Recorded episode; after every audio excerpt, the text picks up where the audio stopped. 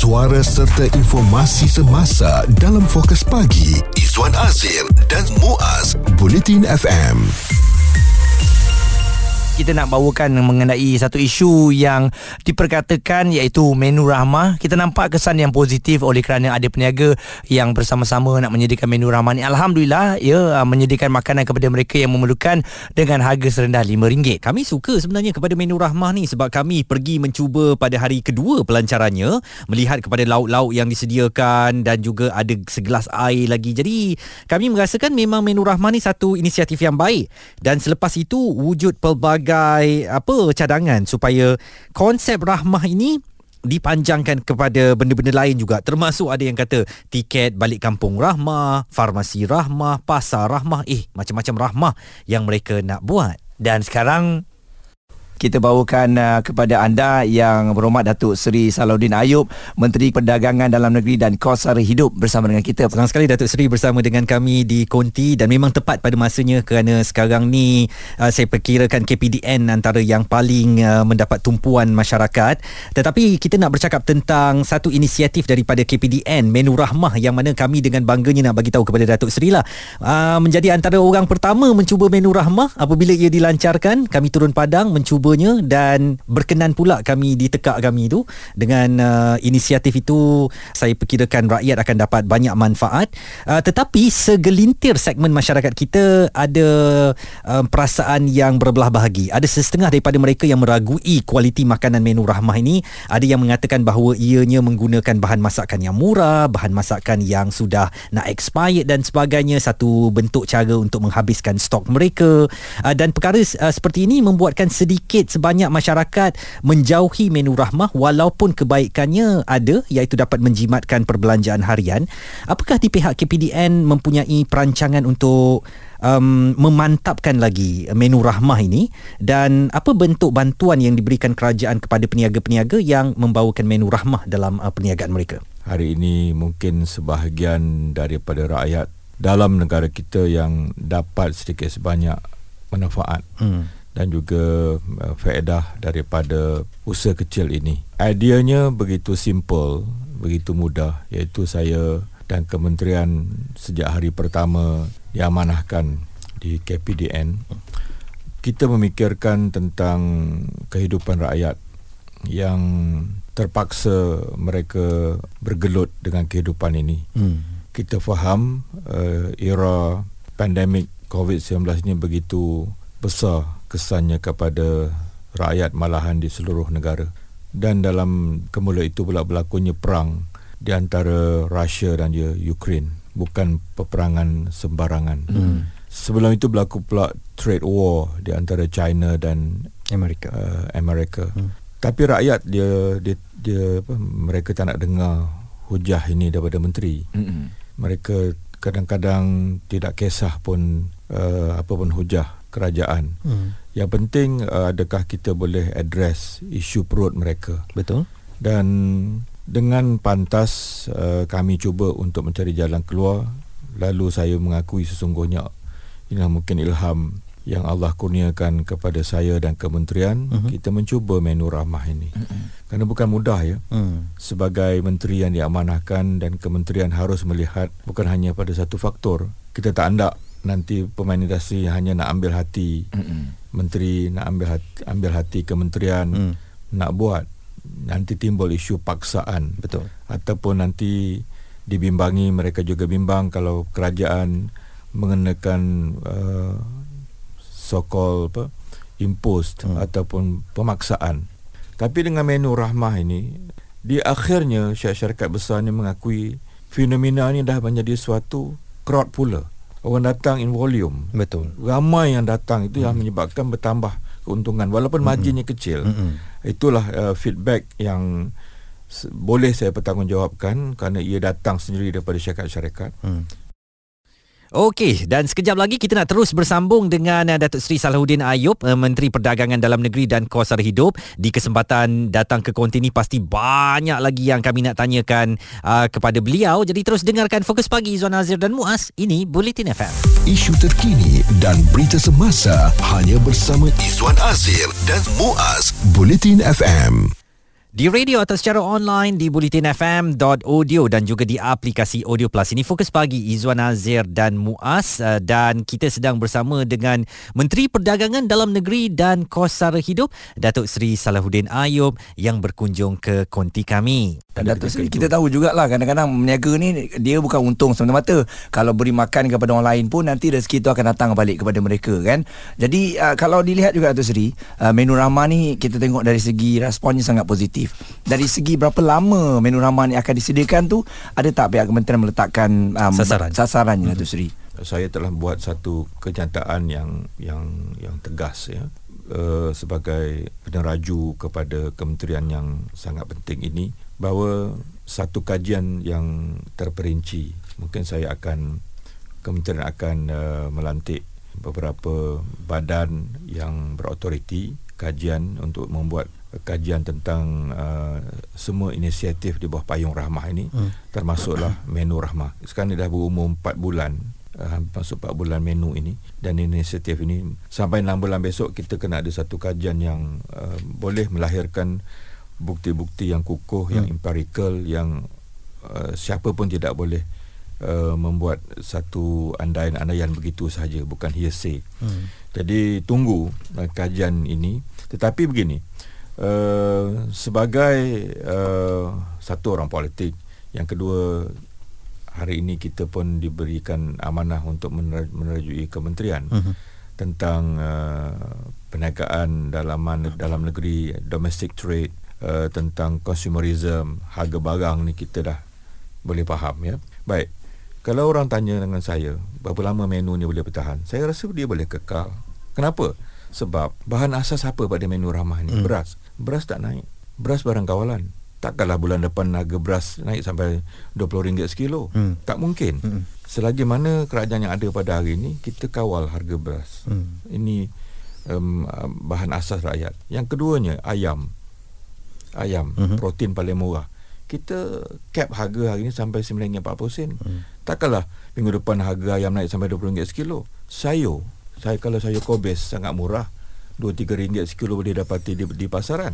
Jadi dengan komponen itu, tapi mesti ada kos um, seperti minyak, menggoreng eh, dan seumpamanya rencah-rencah itu, saya faham kos itu kadang-kadang naik, kadang-kadang turun. Hmm. Tapi kalau base asas kepada harga tiga komponen itu yang dalam pun kita kawal, saya yakin selagi mana hati uh, pemilik-pemilik restoran ataupun pemain industri ni hati mereka itu kekal dengan ramahnya hmm. menu ramahnya boleh kekal sehinggalah insyaallah saya rasa ekonomi negara besok kita, eh, negara kita ni pulih dengan cepat ya hmm. Eh, GDP kita meningkat ya uh, peratus kita, pertumbuhan kita mungkin balik zaman gemilang dulu insyaallah uh, amin 8 9% hmm. ya, rakyat dah mula apa uh, dapat uh, menikmati kemakmuran ekonomi hmm. mungkin masa tu orang tidak mungkin perlu sangat lagi pada menu ramah ini. Hmm. Tapi buat masa ini uh, masa yang kritikal ini ekonomi ekonomi dunia mengalami apa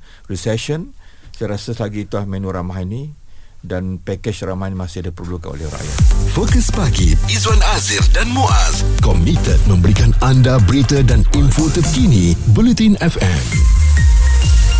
Kita masih lagi bersama dengan Yang Berhormat Datuk Seri Salahuddin Ayub Menteri Perdagangan Dalam Negeri dan Kos Sara Hidup mungkin saya juga bukan sebab berdepan dengan Datuk Seri saya nak kata begini atau memuji tetapi apabila pengenalan menu rahmah ni telah mula mendedahkan peniaga-peniaga lain eh ada orang minta baju raya rahmah farmasi rahmah ada tiket kapal terbang rahmah. Jadi nampaknya um, konsep rahmah tu dah mula nak dipanjangkan bukan sahaja kepada makanan tetapi kepada produk-produk lain juga. Tetapi ada juga usikan-usikan nakal yang mengatakan apabila kami mula buat rahmah ni alamak margin kami pun sikit kami pun nak bertahan barang semakin naik harga dan sebagainya. Mungkin apa inisiatif yang uh, dirangka oleh kerajaan untuk menyantuni dakwaan-dakwaan begini Datuk Seri? Saya begini saya akui mungkin ada uh, sebahagian daripada rakyat ini yang walaupun saya saya katakan tadi kita tidak paksa atau tidak galakkan orang yang tak pernah meniaga tiba-tiba buka meniaga buka buka meja buka gerai jual menu ramah hmm. itu memang kita tidak galakkan hmm. kerana margin ni terlalu kecil betul dia biarlah kepada mereka yang dah ada restoran hmm. tadi ya tapi tak apa kalau mereka ini mungkin niat niatnya baik hmm. ya kita akan pegawai saya sedang mendapatkan data ini. Biar kita tahu di mana dia berniaga, jenis apa perniagaan mereka itu, uh, menu tu menu ramah tapi jenis apa, lauk hmm. apa. Hmm. Uh, mungkin nasi ataupun mi ataupun kuih ya kita nak pergi uh, uh, santuni mereka dan kalau mereka ini betul-betul uh, berhasrat untuk mereka ini terus berniaga maka kementerian akan mengadakan libat urus hmm. contohnya dengan pihak PBT dengan pihak apa uh, majlis perbandaran atau masyarakat perumahan supaya mereka ni ada premis untuk mereka berniaga dengan mungkin sewa yang berpatutan. Uh-huh. Kemudian uh, kita juga akan menggalakkan mereka ni pergi ke hypermarket hmm. ataupun uh, pasar-pasar raya yang yang ada hubungan uh, yang menjadi rakan strategik hmm. kepada KPDN supaya mereka boleh beli barangan asas itu dengan harga yang dijual juga dengan dengan harga rahmah. Betul. Uh, sebab itulah dengan konsep ini dia boleh menampung hmm. ya, uh, barang barangan A, barangan A yang yang naik harga ataupun kita tak boleh nak turunkan ayam lah sebagai contoh. Hmm. Rakyat mungkin nakkan harga yang lebih murah RM1, RM2 lagi. Tapi buat masa ni tak boleh. Sebab uh, dedak mahal hmm. kita import ya. Hmm. Kacang soya, ingredient kepada makanan makanan ayam itu mahal. Jadi bila tak boleh turun di sini, kita turunkan barangan B. Hmm. Uh, itu konsep KBDN. Jadi rakyat kalau di sini dia boleh uh, menjimatkan sampai RM20 sehari kalau dia bershopping. Uh-huh. Jadi ayam yang kekal ini uh-huh. jadi dia dia boleh cover ya. Betul. Pampers sebagai contoh uh-huh. untuk anak-anak B40.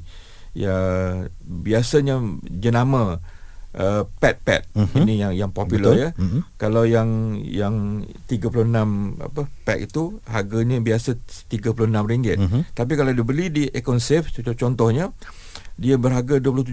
Uh-huh nak hampir RM10 itu. Kurang. Dia boleh betul, kurang. betul. Milo uh, yang sekilo itu kalau di kalau dibeli di di tempat lain yang tam, tanpa pemotongan RM18 hmm. kalau beli di Speedmart 99 dia berharga RM15 RM15 hmm. yeah. ada RM3 di situ. jadi nampak tak? Jualan ramah itu membantu cover uh, kepada barang-barang asas yang buat masa ini tidak dapat kita turunkan. Betul. Ataupun hmm. mungkin dia kekal harga itu kerana fenomena harga barangan dunia yang, ter- yang terpaksa kita import. Hmm. Jadi itu cara KPDN hari ini yang menyantuni golongan ini. Jadi idea-idea inilah yang sedang saya lebar luaskan. Uh, akan ada lagi nanti mungkin ada-ada yang lebih proaktif dan sampai tahap saya telah berfikir kepada bagaimana tidak di bandar-bandar besar paling tidak pun mungkin bermula di KL atau di, di pinggir KL ini ada pasar raya Rahmah. Kedai ya. Rahmah betul. Contoh, pasar raya. Pasar raya Rahmah. Pasar raya Rahmah. Oh. Saya ini saya ambil idea di US. Hmm. Saya pernah pergi di St. Louis hmm. uh, di US dan juga di Manchester uh-huh. dan satu lagi di pinggir London. Uh-huh. Memang ada hypermarket uh-huh. untuk B40 ya. dengan dengan mereka tidak compromise tentang kualiti. Betul. Wow. Mm-hmm. Eh, gini ya kita kongsi sikit. Mm.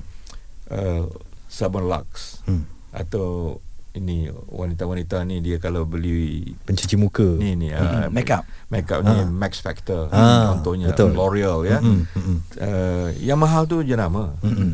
Yang yang mahal tu brand.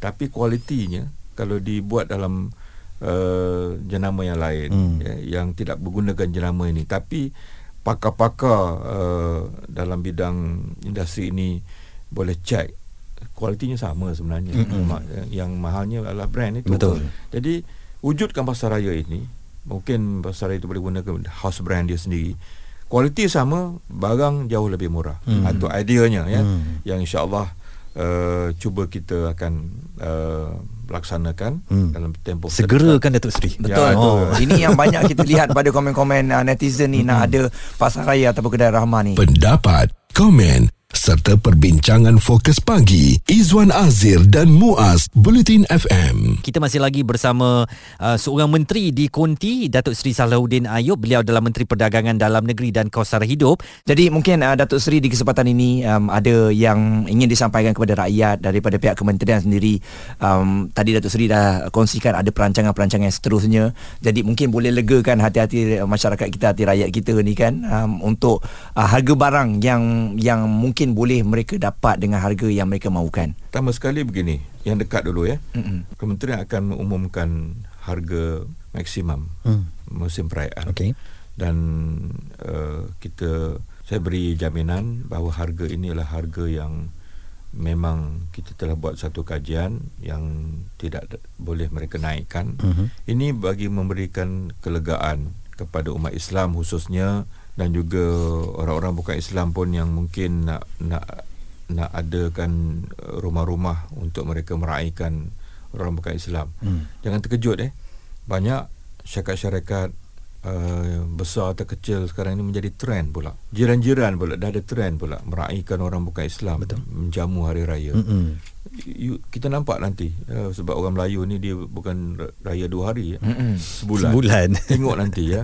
Syarikat-syarikat besok uh, rakan-rakan saya yang uh, berbangsa Cina India juga mm. mereka ada syarikat ada kelang mereka pun buat jamuan. Mm. Jadi kita berikan uh, harga maksimum musim perayaan ini dia akan berlaku konsepnya 727 hmm. ya tujuh hari sebelum uh-huh. uh, dua hari semasa perayaan itu uh-huh. dan tujuh hari selepas, selepas. Uh, kita akan kawal barang-barang asas seperti daging ayam ya uh, telur uh, tepung gula dan seumpamanya itu uh, apa juga barang-barangan itu akan kita tetapkan uh, harga maksimum mereka hmm. dan pengalaman saya dalam kerajaan sewaktu walaupun sekejap dulu 2018 uh-huh. Mhm. waktu itu Datuk Seri Saifuddin Nasution mengetuai uh, Kementerian, Kementerian KPDN ini uh-huh. saya Menteri Pertanian dan sekarang uh, dah masuk uh, bulan yang keempat saya dapati Alhamdulillah peniaga-peniaga dia patuh uh-huh. dan tidak akan tak banyak kes lah yang besar-besar yang yang uh, yang kita terpaksa saman ataupun bagi denda mereka patuh harga-harga barangan asas ini dijual pada harga yang telah pun ditetapkan dan rakyat uh, gembira. Saya mula dengan Christmas dulu. Christmas Christmas ni tak dia tidak panjang satu hari uh, sebelum satu hari masa perayaan dan satu hari selepas. Tahun baru tahun baru Cina kita buat 5 5 525 tak hmm. salah saya. Hmm. Uh, kemudian uh, ini hari raya 727 uh, eh 727 hmm. nanti akan ada hari gawai. Hmm. Uh, hari keamatan Sabah Sarawak hmm. dan dan dan uh, dan apa di Bali pun kita buat juga harga kawalan ini supaya rakyat uh, mendapat uh, harga yang berpatutan menjelang hari raya. Right. Itu jangka pendek lah. Hmm. Jangka panjangnya uh, saya ingin menyampaikan sedikit uh, atau berkongsi maklumat dengan uh, rakyat di luar sana. Secara hakikatnya ada barang-barang di dunia ini yang memang dah naik dan tak yang mereka suka untuk diturunkan. Hmm. Ini adalah faktor supply chain ya, rantaian bekalan yang saya sebut tadi hmm. uh, tentang peperangan yang berlaku, shortage, bencana alam, climate change ya, perubahan iklim, uh, baru ni banjir besar di Johor sebagai hmm. contoh. Hmm. Sebelum tu bulan 12 di Kelantan yang menyebabkan uh, bekalan sayur-sayuran itu terputus. Jadi ada harga yang bila dah naik itu suka diturunkan. Harga ada harga yang naik bermusim. Contohnya macam ikan hmm. uh, dan juga sayur-sayuran ini bergantung pada iklim Betul. dan cuaca. Hmm. Dan harga ada harga yang boleh kita adjust. Hmm.